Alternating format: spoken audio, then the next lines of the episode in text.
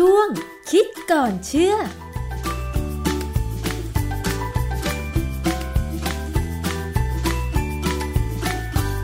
พบกันในช่วงคิดก่อนเชื่อกับดรแก้วกังสดานนภัย นักพิษวิทยากับดิฉันชนาทิพไพรพงษ์เช่นเคยนะคะ คุณผู้ฟัง พูดถึงการแพร่ระบาดของเชื้อไวรัสโควิด -19 หรือไวรัสโคโรนาสายพันธุ์ใหม่ 2019 นะคะ การแพร่ระบาดนั้นเป็นไปอย่างวงกว้างค่ะ บางประเทศที่มีอุณหภูมิค่อนข้างต่ำนั้นเนี่ยมีสถิติว่าแพร่ระบาดหรือว่ามีคนติดเชื้อค่อนข้างมาก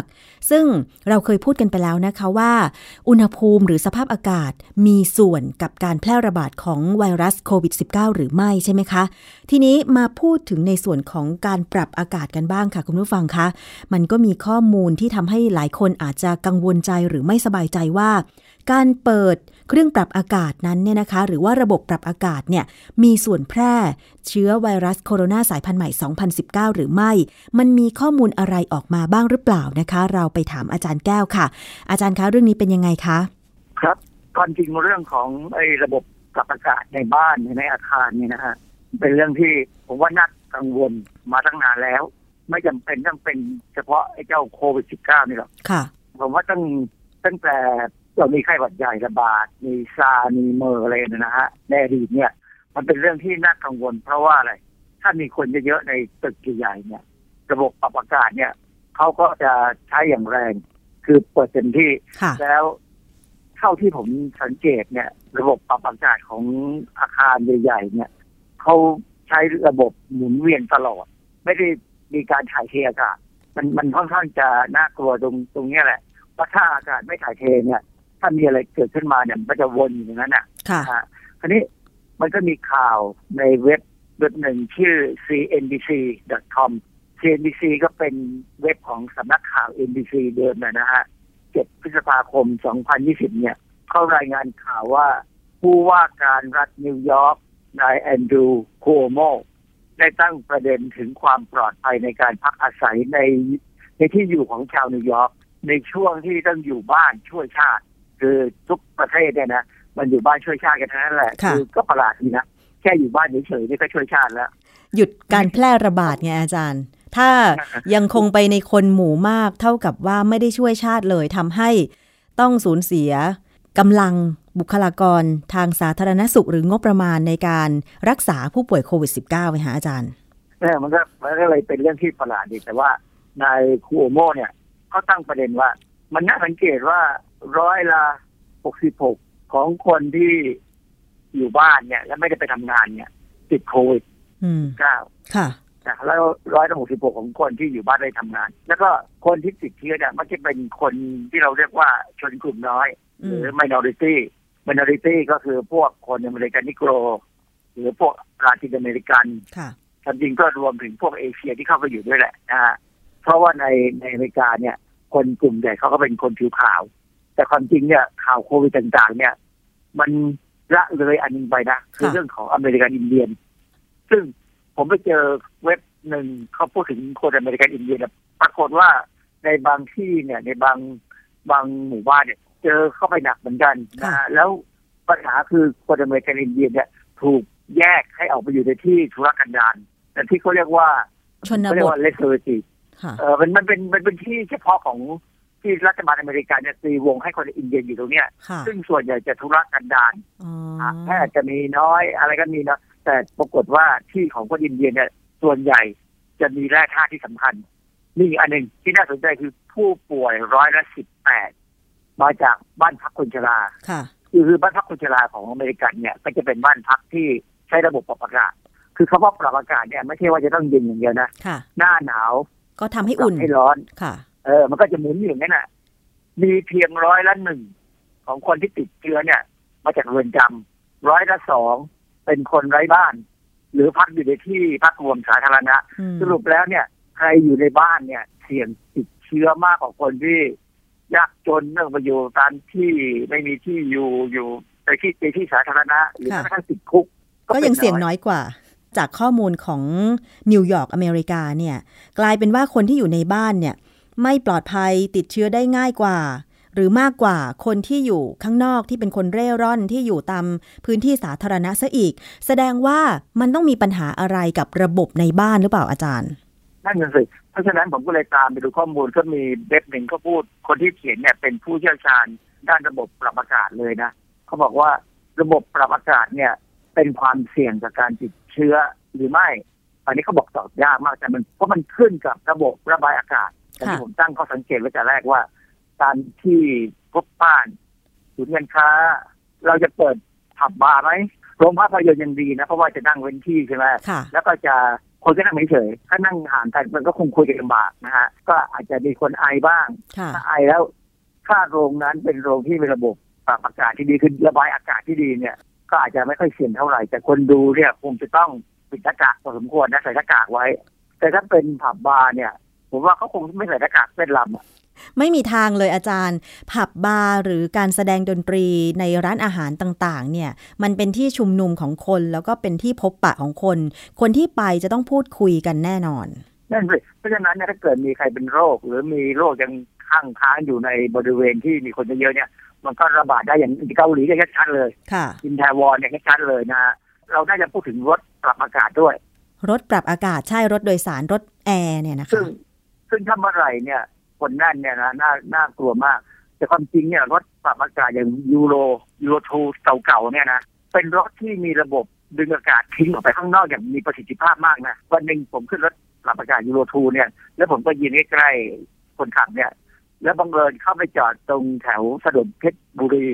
ซึ่งตรงถนนเพชรบุรีตรงนั้นเนี่ยกลางคืนเนี่ยคงมีการขายขายอาหารกันอยู่ แล้วคนที่ขายอาหารเนี่ยก็คงทิ้งเศษอาหารลงท่อระบายน้ำ ท่อระบายน้ำมันเหม็นเน่ามากเลยพอเขาเปิดประตูให้คนขึ้นลงเนี่ยนะกลิ่นท่อระบายน้ำอะมันเข้ามาในรถอืมถึงเลยโอ้ผมว่าแย่เลยวันอย่างนี้เราจะทำไงดีปรากฏว่าคนปรับรถปรับอากาศเนี่ยเขากดปุ่มที่เรียกว่า purge P U R T E purge กดปั๊บเนี่ย มันจะมีระบบดึงอากาศขึ้นไปข้างบนปื๊ดเลยค่ะปรากฏว่ากลิ่นหายไปเลยอืมแสดงว่าถ้ารถปรับอากาศปัจจุบันที่กำลังขับกันอยู่เนี่ย เปิดระบบเพิร์ชให้บ่อย หรือว่าเปิดตลอดเวลาเนี่ย มันจะมีการดึงอากาศหมุนเวียนได้อืมซึ่งอาจจะช่วยลดความเสี่ยงค่ะแต่ผมไม่แน่ใจนะว่ามีใครสนใจเรื่องนี้ไหมนะ ก็มีตัวอย่างของที่จะมาคุยกันเป็นงานวิจัยที่เขาตีพิมพ์เป็นบทความเรื่อง COVID-19 outbreak associated with air conditioning in restaurant กวางซู China 2020 อันนี้ตีพิมพ์ในวารสาร Emerging Infectious Diseases ในปีเนี้ยนะ อันนี้มันเป็นระบาดวิทยาที่เขามีให้ข้อมูลในบทความที่เขาบอกว่าปลายเดือนมกรา2020เนี่ย มีครอบครัวหนึ่งที่กลับจากอู่ฮั่นมกราคม2020นี่มันเริ่มระบาดที่อู่ฮั่นแล้วมีคนหนีออกไปจากอู่ฮั่นทัน เยอะพอสมควรนะครอบครัวเนี่ยพอหนีออกจากอู่ฮั่นได้ทันเนี่ย ก็ไปกินอาหารที่ชั้นสามของพัตตาคารหนึ่งที่มีห้าชั้น และพัตตาคารนี้ไม่มีหน้าต่าง คือมันเป็นพัตตาคารที่ประหลาดแต่ไม่มีหน้าต่างก็อาจจะเป็นคล้ายๆห้องแถวมั้งและอยู่ตรงกลาง พร้อมกับอีกสองครอบครัวแล้วครอบครัวเนี่ยไม่เคยไปต่างจังหวัดไหนมาก่อนเลย ช่วงนั้นไม่ได้ไปไหน แต่ว่าโต๊ะของเขาเนี่ย มันห่างกันประมาณโต๊ะละหนึ่งเมตรค่ะนะฮะนึกออกไหมว่าเขานั่งเรียนกัน นั่งเรียนกันทางครอบครัวปรากฏว่ามีปัจจัยอันหนึ่งที่เป็นปัจจัยร่วมของการกินอาหารทั้งสามครอบครัวคือเขาอยู่ในแนวทางของเครื่องปรับอากาศตัวเดียวกันที่มันเป่าอากาศผ่านทั้งสามโต๊ะ ก็โต๊ะหนึ่งเนี่ยไอ้โต๊ะกลางนี่แหละ เป็นโต๊ะที่มีคนที่กลับจากอู่ฮั่นมากิน โต๊ะก่อนหน้าเขากับโต๊ะหลังเขาเนี่ย ก็อยู่ในระบบนั้น เครื่องปรับอากาศเนี่ย มันจะเป่าไปแล้วมันก็จะดูดอากาศหมุนอยู่ตรงนั้นอะ กินไปได้หนึ่งวัน ครอบครัวที่กลับจากอู่ฮั่นก็ป่วยโควิดเลยนะฮะจากนั้นอีกไม่กี่วันเนี่ยทั้งสามครอบครัวก็ต้องเข้าโรงพยาบาล อันนี้แสดงว่าอะไรแสดงว่าการ ตามคนที่ป่วยของเขาเนี่ยเขาเขาเขาจดระบบไว้ดีมากนะพัฒนาคารเนี่ยเข้าใจว่าเขาคงมีการทำแบบที่บ้านเราทำเนี่ยที่ว่าให้ลงทะเบียนเนี่ยเขาตามได้หมดเลยเขาบอกว่าสามคนที่อยู่ในแนวของ air condition เนี่ยป่วยหมดเลย อืมอันนี้เขาก็เดาว่าไอการแพร่ระบาดเนี่ยคงเกี่ยวกับแอร์แน่ๆระบบปรับอากาศแน่ๆเพราะว่าอะไร เพราะว่าไอชั้นสามที่มีคนติดอยู่สามครอบครัวเนี่ยมันมีอีกสองโต๊ะซึ่งตั้งถัดออกมาแต่ว่ามันอยู่คนละแนวกับเครื่องปรับอากาศ แล้วคนที่อยู่อีกสองโต๊ะเนี่ย ไม่ติดเชื้อเลยค่ะนั่นแสดงว่าเวลาเราไปกินอาหารช่วงเนี้ยนะถ้าเราไปกินตามพัตตาคารหรือตามที่ไหนก็ตามเนี่ย ที่มีคนเยอะหน่อยเนี่ยพยายามอย่าอยู่ใกล้เครื่องปรับอากาศค่ะหรือไปอยู่ในแนวเครื่องปรับอากาศ เพราะว่าถ้าเกิดมีใครสักคนหนึ่งอะโต๊ะไหนก็ตามที่เขาเวลากินอาหารมันต้องถอดหน้ากากแล้วพอเขาป่วยขึ้นมาเนี่ย อากาศมันจะหมุนมันจะหมุนตรงนั้นเนี่ย เร็วหน่อย แต่ว่าถ้าเป็นบริเวณที่ถัดออกไป หรือบริเวณที่ไม่มีเครื่องปรับอากาศเนี่ยก็จะเสี่ยงน้อยลงค่ะ แสดงว่าการระบายอากาศภายในอาคารสำคัญมาก ๆ นะคะ อาจารย์ ตอนที่อาจารย์ทำงานวิจัยที่ผ่านมาเนี่ยค่ะมันมีอะไรเกี่ยวข้องกับเรื่องนี้ไหมว่า ถ้าสมมติว่า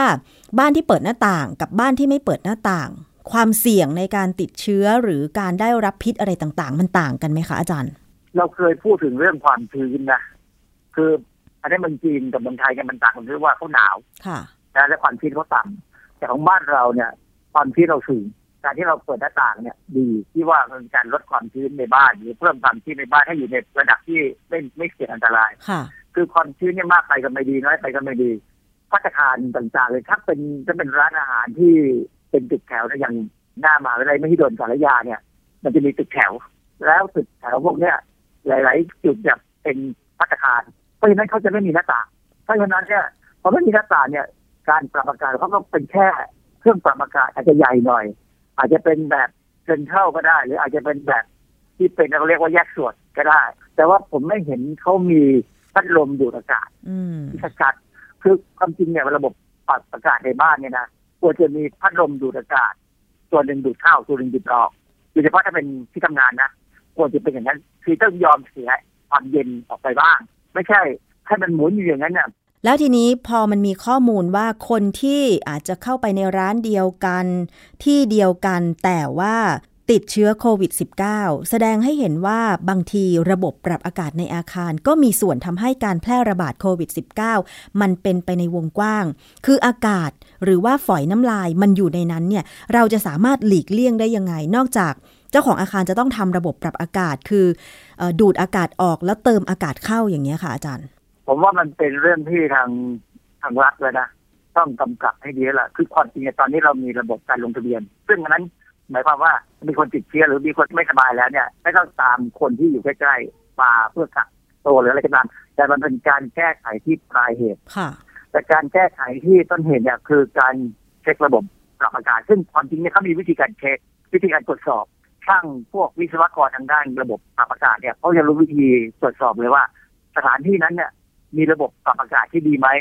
ปรับอากาศที่ดีคือต้องมีการระบายอากาศค่ะผมจำได้ตึกตึกทำงานผมที่สารยาเนี่ยนะสมัยก่อนเนี่ยเราก็ใช้ระบบปรับอากาศส่วนกลาง ซึ่งจะมีมันจะมีช่องอยู่ข้างบนที่ปล่อยลมลงมาค่ะแต่ว่า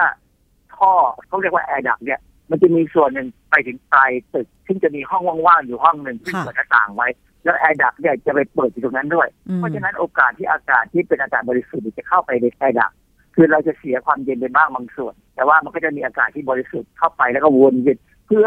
ลดปัญหาที่อาจจะเกิดขึ้นเนื่องจากมีการปนเปื้อนของอะไรก็ตามเนื่องจากว่าเพราะตึกที่ผมทำงานเนี่ยมันเป็นตึกที่มีการทำงานวิจัยเกี่ยวกับการใช้สารเคมีค่ะเราเลยต้องทำระบบปรับอากาศให้ปลอดภัยกว่า ระบบปรับอากาศของออฟฟิศต่างๆอะนะค่ะ อาจารย์ที่ผ่านมาอย่าง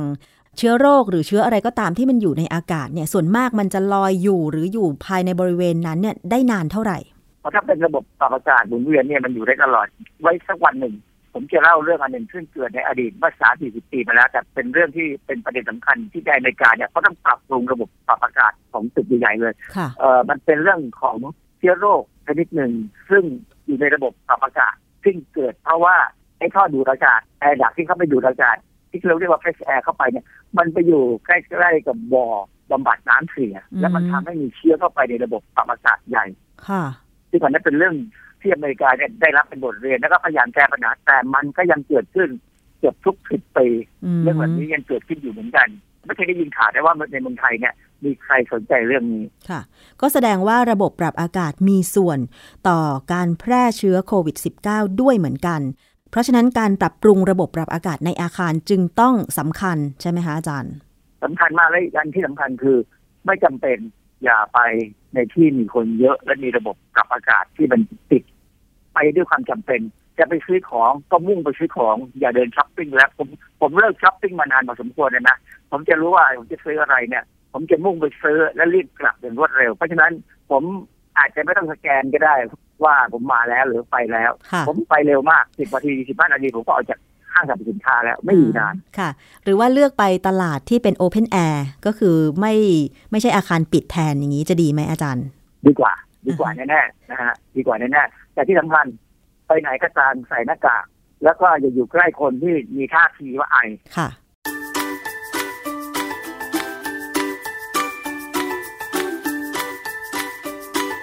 ช่วงคิดก่อนเชื่อ